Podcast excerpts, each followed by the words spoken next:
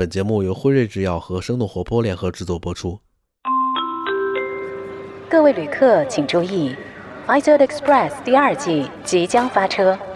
请您在医药科学号站台上车，祝您旅途愉快。欢迎来到 Pfizer Express， 稍后将有来自医药世界的特别乘客与您一路同行，请记得用你的好奇心与他们交换科学背后的故事，请您放松心情，与我们一同开启不可思议的医药科学之旅。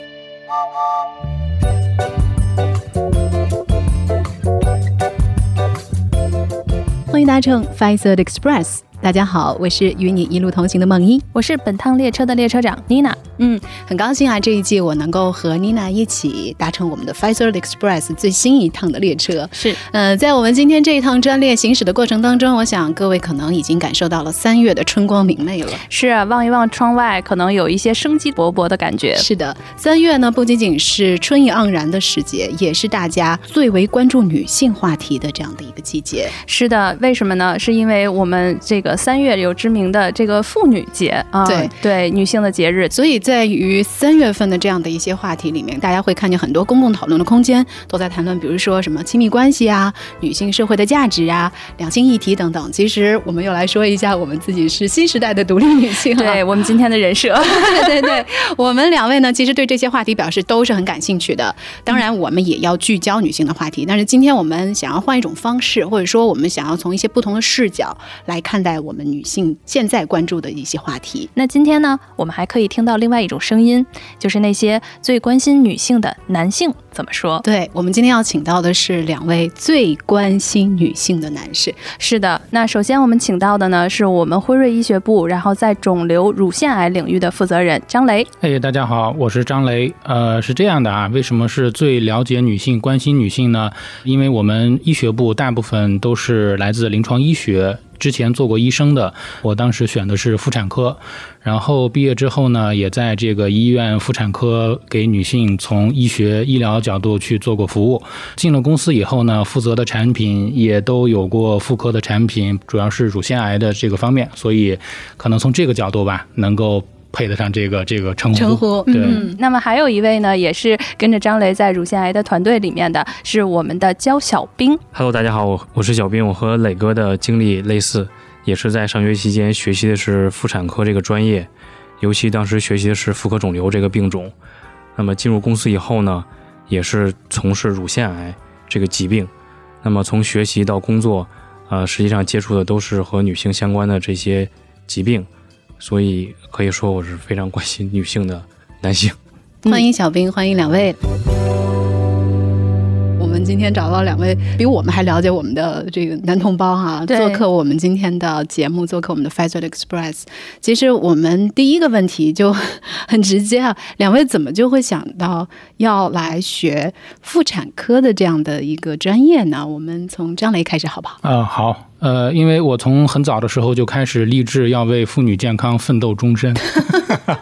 没有这个开玩笑了。因为当时选专业的时候考虑的因素还是比较实际的，那当时可能妇产科的这个专业更方便去留院，然后找工作上会有一定的优势吧，所以当时我的那个本科生的导师也是妇产科的这个一位很资深的教授，所以当时也给了我一些鼓励，所以多重因素下面就选了这个科室这个专业。那小兵呢？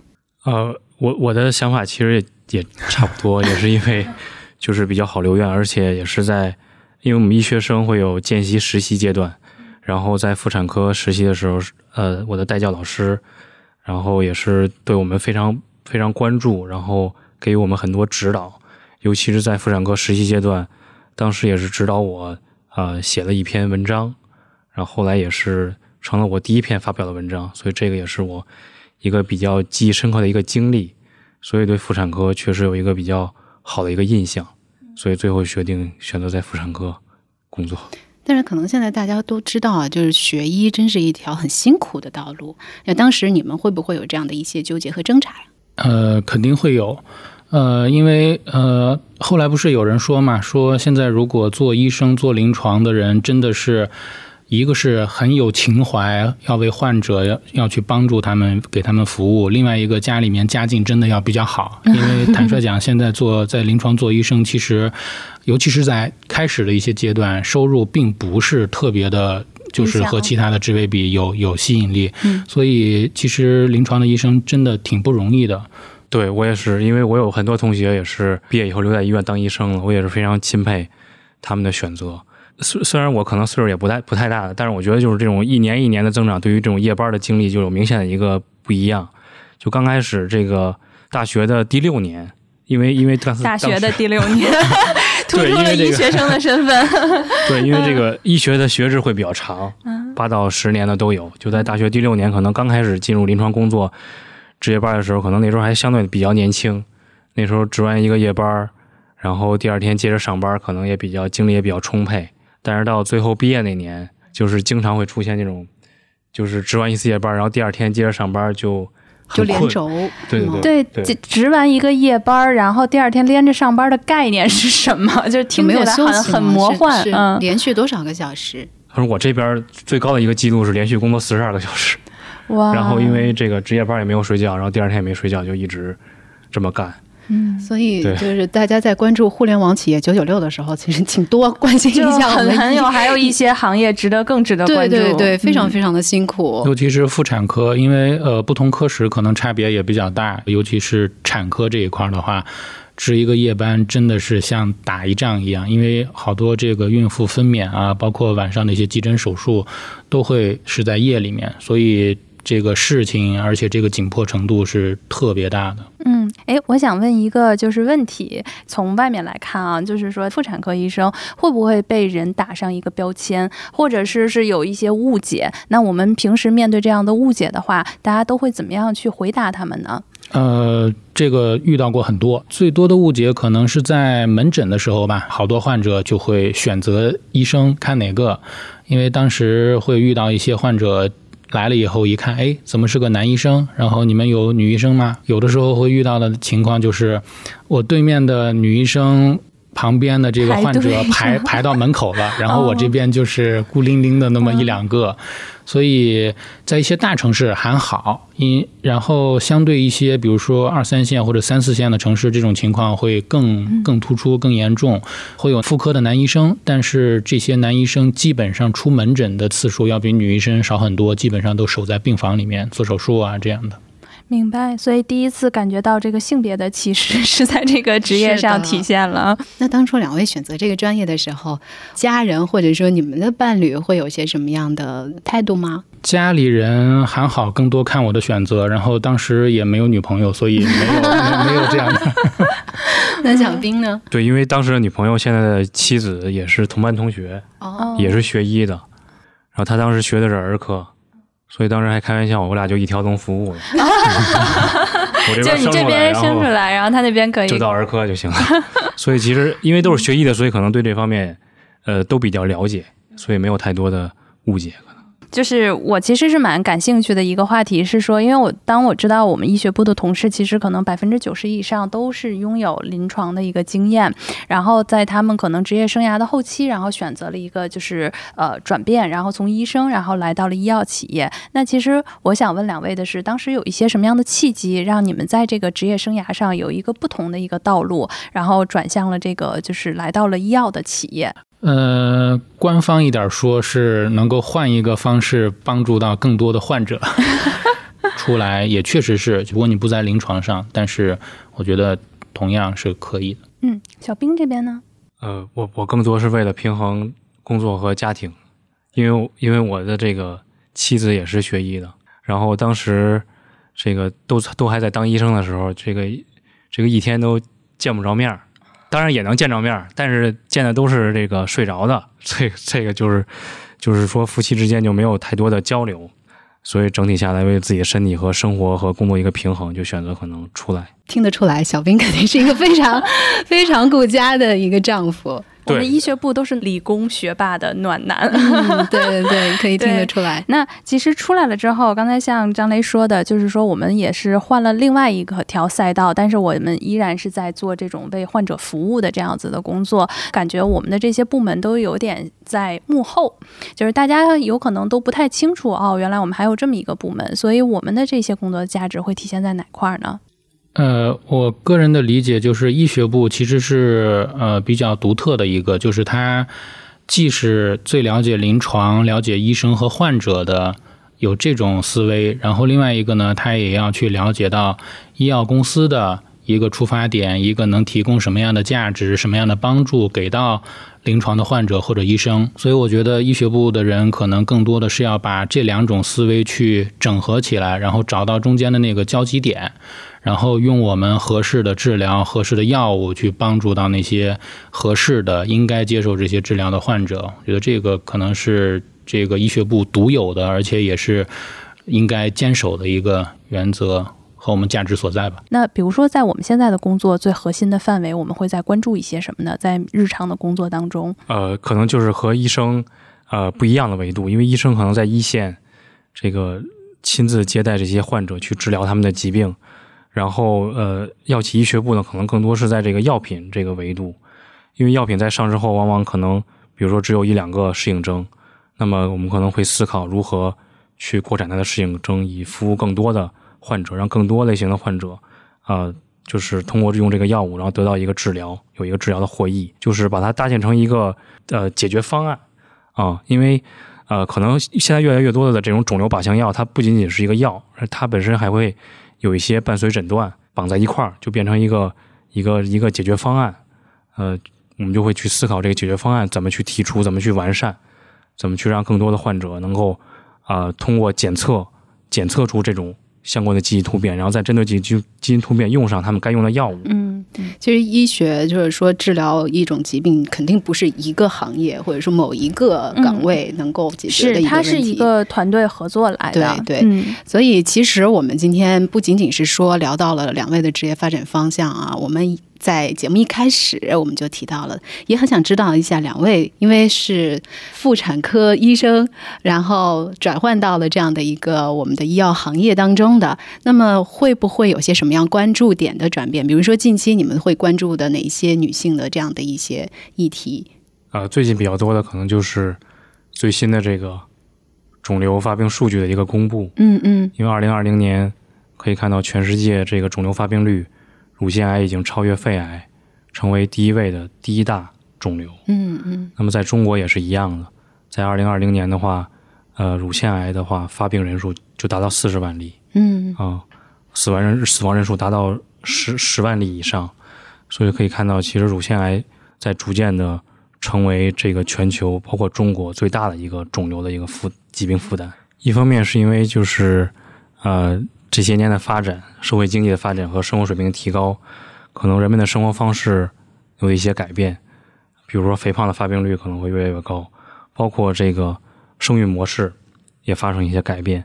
然后越来越多的家庭可能选择不生育或者比较晚的去生育，那么这些因素都有可能会增加这个乳腺癌的发病风险，从而提高这个乳腺癌的发病的一个人数。另一个维度呢，可能就是因为这个科普包括筛查的次数也增加了，那么其实有可能有很多既往就是乳腺癌患者，他只是没有被及时的发现，然后通过这种筛查措施的完善、筛查频率的增加，我们及时的发现了这些患者，然后也使得乳腺癌的发病比率包括发病例数有一个比较大的一个增加。嗯，那现在比如说我们所了解到的这些数据背后，有没有看到就是一些在乳腺癌的患病的年龄层上的一个分布比较明显的区别？中国的一个发病的年龄高峰是45到54岁，是较这个欧美国家可能年轻10岁左右，但是这个的原因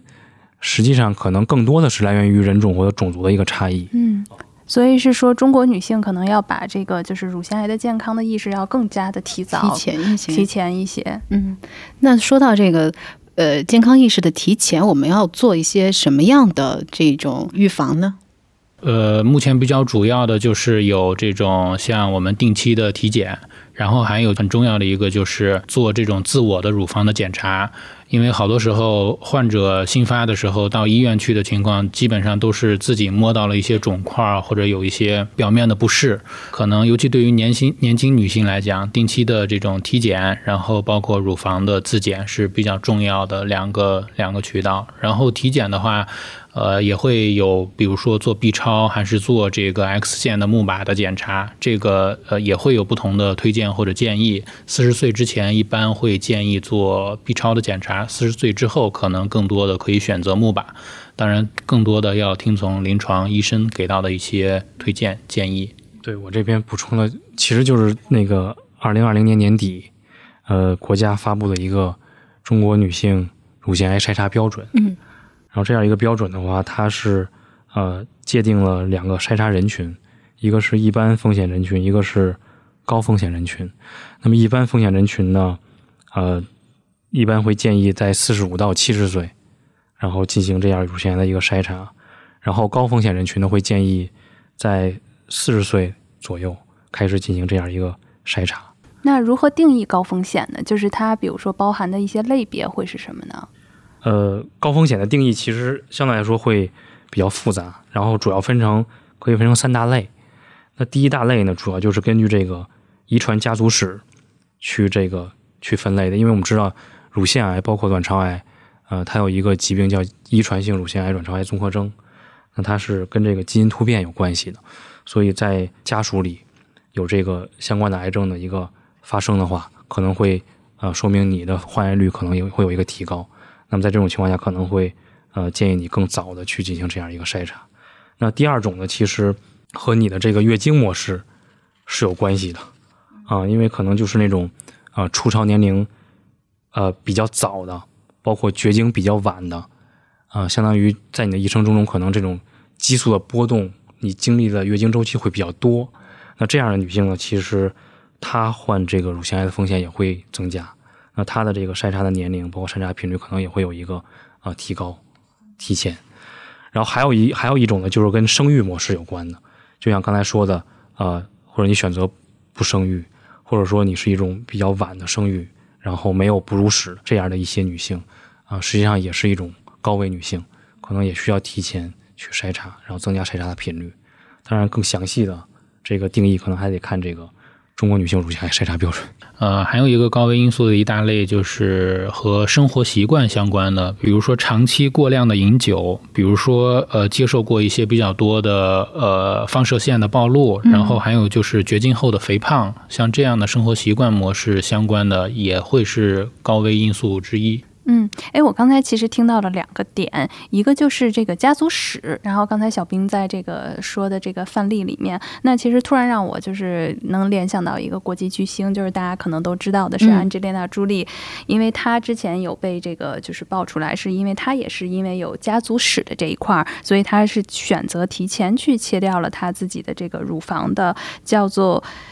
BRCA1 和 BRCA2 的这么一个基因。所以这个真的这么可怕吗？就是家族遗传史。对，就是有这个基因突变的话乳腺癌的患病率会提高，并不是说你一定会得，但是你未来会患乳腺癌的这个可能性会比别人风险要高很多。所以这种情况下就是要切还是不要切，其实是一个比较复杂的一个命题，然后医生可能要跟患者做比较多的交流，然后患者要看自己的一个选择。总体来看可能在中国吧，就是好多医生还是不建议去做这样的预防性的乳房切除，而更推荐可能定期的甚至是提高一些这种检查的频率，而不是做这样一个直接的切除。因为乳癌虽然如果患了的话挺不幸的，但毕竟是我觉得怎么讲，这个词儿可能不太恰当，不幸中的万幸，就是乳癌相对来讲预后还是比较好的一个肿瘤。其实乳腺癌的治疗手段是在肿瘤里最多最全的，随着这种治疗的这个进步实际上对于这种疗效也是越来越好的。那么具体到数字呢，可能中国这块的话，最近的一次统计的话，目前就是说乳腺癌的一个5年生存率可以达到 83.2% 左右。那么到一线城市呢个别一线城市甚至能达到 90% 以上。那么这个数据实际上是超过了这个欧美发达国家的一个水平呢。嗯，现在我们国家其实不光是乳腺癌，可能在癌症这个领域里面，是不是我们的这个就是患者也好，包括是说治愈的水平越来越高的时候，大家如果真的是发现自己有这样子的疾病了，他能够有一些什么样的健康的一个这个观念，或者是说怎么样去疏导自己的情绪，然后引导大家积极就诊呢？在这块有什么好的建议吗？我能想到的是说，还是要去正确的面对和积极的应对吧。那要确定你这个乳腺癌的分型到底是哪一种，比如说分期，而且像分子分型到底是哪一个亚种，不同的这种分型的话，可能你的治疗的模式和你需要应对的这个措施都会不一样，包括预后也会有很大的差别。所以可能跟医生有一个很好的交流，然后配合医生做一个比较好的这种治疗应对，这个可能是采取的一些积极的措施吧。其实最后还想问大家一个问题啊，也是我们，因为我们 Pfizer Express 是向着这个科研的这个前沿目标前进的，对，所以呢有一个问题想问问两位，这个现在有没有乳腺癌方面的这个疫苗的研究，或者说我们能够对乳腺癌这类似的这样的疫苗有期待吗？这个是有的。其实针对乳腺癌包括肿瘤的疫苗和咱们平常所看的比如说新冠疫苗啊，比如说 HPV 疫苗啊是不一样的。因为像新冠疫苗 HPV 疫苗更多是预防性疫苗，针对于乳腺癌的这种肿瘤疫苗它更多是用治疗性的疫苗。那目前其实在2020年的一个肿瘤学大会上已经发布了一个比较早期的一个临床结果，还是非常喜人的，就是针对乳腺癌的一个怎么说，它就是有一个指标叫5年无病生存率。相当于就是打这个疫苗以后，这个接下来的5年，你的这个没有疾病进展或者没有疾病复发的这么一个概率啊，通过这种影像学检查，你的瘤灶没有再出现啊，这样一个概率，5年是可以达到100%的。哦，也就是说100%是在这个100%的患者打完疫苗以后，在接下来5年没有任何这种肿瘤病灶的复发或者说进展。嗯，还是一个非常激动人心的这么一个消息，值得期待，值得期待。这个能够应用到临床上，或者说是我们离我们普通人真是能见到，对，还有多久？这个因为它只是一个早期的，它因为临床研究是分期嘛，1、2、3、4期，它现在是一个2期研究，它可能目前接下来要做3期研究。这个可能还有很长的一段时间要走，而且。肿瘤疫苗相对来说还是一个更加精准化的，因为它是针对于每个不同的个体的肿瘤去提取它的一个抗原去制作一个疫苗。可能在未来这个治疗它包括它的一个研发，包括它一个可及性，都需要很长的一段时间去走。所以我觉得在从这个方向来讲的话，今天学到了很多，然后可以从更好的去预防疾病，而不是我们都是在得病了之后去做一些这个补救措施。其实还是说 science 我们可以揣兜里，但是用不到其实是最好的。是的，如果大家都是天下无病健健康康，其实是我们每一个人都想看到的。是，其实通过两位的介绍，我们会发现有一些致病因素我们可能没有办法控制，比如说遗传，比如说年龄，但是我们可以控制的是我们的体重，我们可以控制的是我们戒烟戒酒，我们有适量的运动，均衡饮食等等，这些健康生活方式我们是可以主动去选择的。对，在健康方面做好预防，那么就是做好自查，然后做好一些身体的检查，多多关注自己。我觉得科学这一个是一个整体，就是得病了帮你治疗的一些前沿的手段是科学，但是在更多健康的生活方式，然后我们怎么样去自检自查等等，这些同样也是科学。所以我想这是一个整体吧。然后目前已经有很好的治疗手段，我们也知道怎么去更好的生活，更好的去预防，未来也有值得期待的更先进的治疗的方式。所以我想未来还是美好的未来可期对，好了，那我们今天的 Pfizer Express 就到这里了，非常感谢两位做客我们的节目，给我们做了很多的一些知识的分享。是的，我其实也想听到一个梗，就是刚才大家在说啊，2期临床、3期临床，如果现在的听众感兴趣，想知道临床到底怎么样，每一期的临床目标有什么不一样，那我们将会在以后的节目里面请来我们的研发团队给大家仔细的讲一讲每一期的临床都代表什么、那这个 breakthrough 离大家到底有多近。大家也可以订阅我们的频道随时关注我们的进展啊。谢谢大家关注我们的 Pfizer Express， 我们下期再见。好，拜拜拜拜拜拜。各位旅客请注意，本趟 Pfizer Express 即将到站，感谢你的一路陪伴。如果你喜欢今天的旅程，可以分享给你的朋友，或者在评论区给我们打分留言。如果大家想要和我们一起讨论更多关于科学与健康生活，或者加入辉瑞，可以关注微信公众账号辉瑞制药招聘。 Pfizer Express 期待与你再次踏上不可思议的医药科学之旅。我们下次再见。本节目内容仅出于疾病和科普教育目的而制作，不涉及药品推广和诊疗建议。如果您有医学方面的问题，请咨询医学卫生专业人士。